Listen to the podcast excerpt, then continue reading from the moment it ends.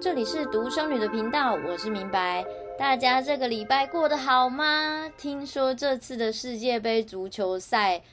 局势大逆转，你过去可能很支持的队伍提早 say goodbye 了，然后你可能不是这么熟悉的国家，现在还在奋力的努力当中。那无论如何，成绩都就是只是每四年的一个记录一个部分，好吗？你就好好的记得你在。今年有跟几个好朋友，然后相聚在一起，度过了这个看球赛的时光，这就我觉得这就足够了，对我而言。好，那今天呢，也是我的个人单集，我想要跟大家分享的是一个，呃，也是买房子的故事。那它是来自于我脸书上的一位 couple。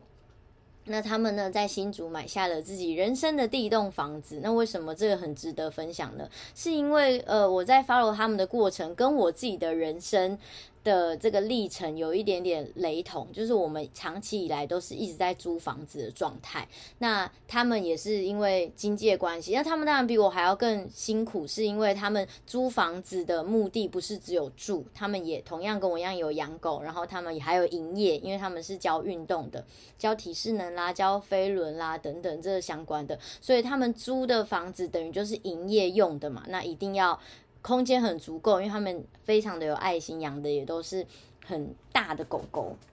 所以需要很足够的空间，然后教运动，还有自己的生活等等的。那最近他们终于买房子的原因，是因为他们租房子的过程也非常的辛苦。呃，就直接讲最近的一次好了。他们上一次租的房子本来签的合同是签五年，他们也是很辛苦才找到符合他们又可以养狗又可以营业的一个地方。那签了五年才没多久吧，我记得在他脸书上面看到是说才一年的时间，对方的呃屋主的亲人就过世了，持有这个房子的那。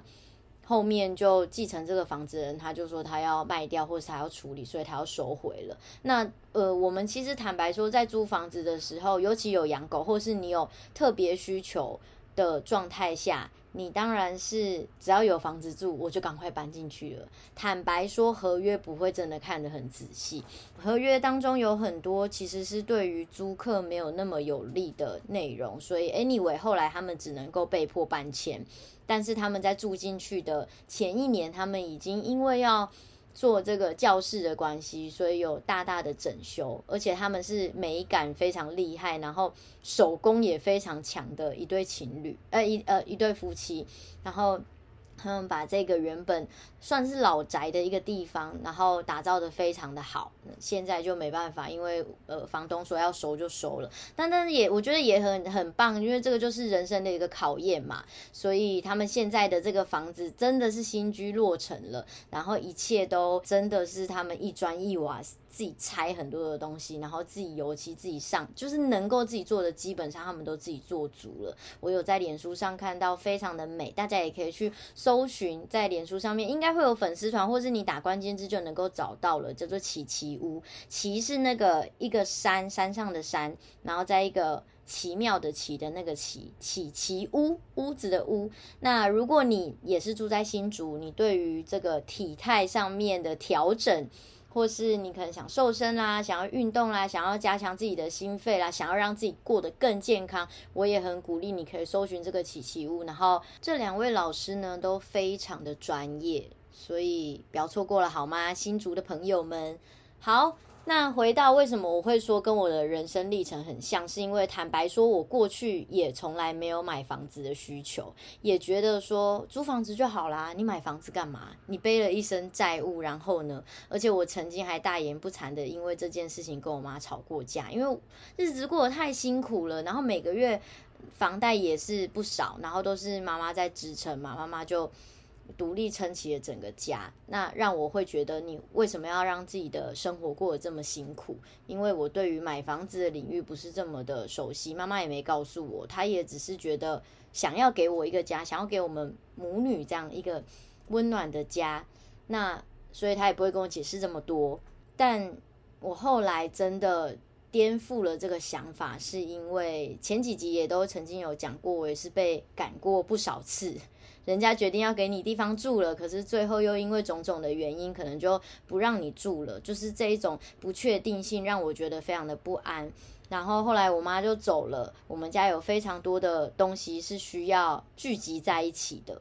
我不可能。同时又在为了这些东西，然后南部、中部这样两边奔波，所以后来我就觉得咬下牙，我也把房子给买了。对啊，有很多的人会觉得，干嘛把日子搞得那么辛苦啊？租房子就好了。可是我后来想想。那是因为你可能从来没有被人家赶过吧，所以只能说恭喜你很幸运找到了很棒的生活环境，然后有很好的房东。可是我过去租屋也有遇到过，可能要涨房租啦，或者是遇到不好的房东啦，不好的邻居，不好邻居我没遇过啦，但是的确我有朋友有遇过，然后甚至我也有朋友遇到那个他的房东原来是二房东。然后大房东发现了，二房东没说跟他租的房子又租给别人，这件事没有讲清楚，所以大房东生气提告二房东。那二房东只能在很短的时间内把我的朋友连同他的室友，总共三四位吧，就一次在最短时间要叫他们搬走。可是搬家谈何容易？何况那个朋友他也是自己养两只猫，然后他的室友也有一个养了一只狗，其实。真的要再找一个新的租屋处，不是这么简单的事情。所以种种的状况，我后来决定还是把房子买下来，东西都放好之后，至少当你住的安稳之后，所有的事情都会变得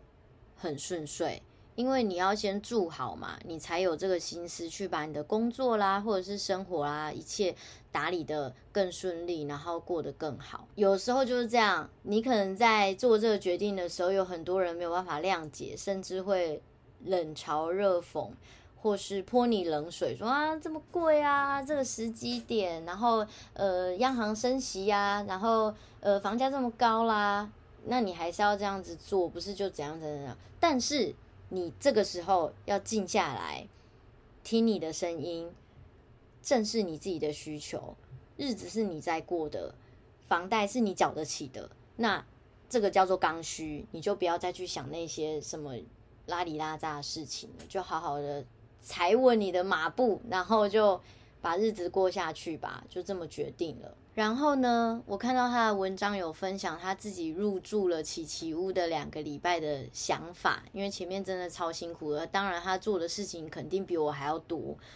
嗯，我觉得有一模一样的感受，就是你这么辛苦的搬迁，然后搞装潢、弄东弄西，家具自己组，当然我很很多朋友也有帮忙啦，那就是一切都搞定了之后。你每一天，你真的会睡得很香甜，然后很安稳，因为你知道你终于有一个家了。那今天这个短集呢，就是想要分享给大家，希望如果你现在也在人生的抉择十字路口当中，无论是买房子，还是决定要不要结婚，要不要离婚，要不要离开一个地方，或是转换跑道，任何人生的大事情，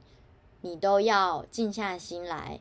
听听自己的声音，决定好，你觉得走这一步你不会后悔，那你就去做；或者你觉得走这一步你会后悔，可是这个后悔的结果是你愿意、你承担得起的，那一样就去做。因为人生有太多的，这也是很好玩的地方啦，所以好好的去体会吧。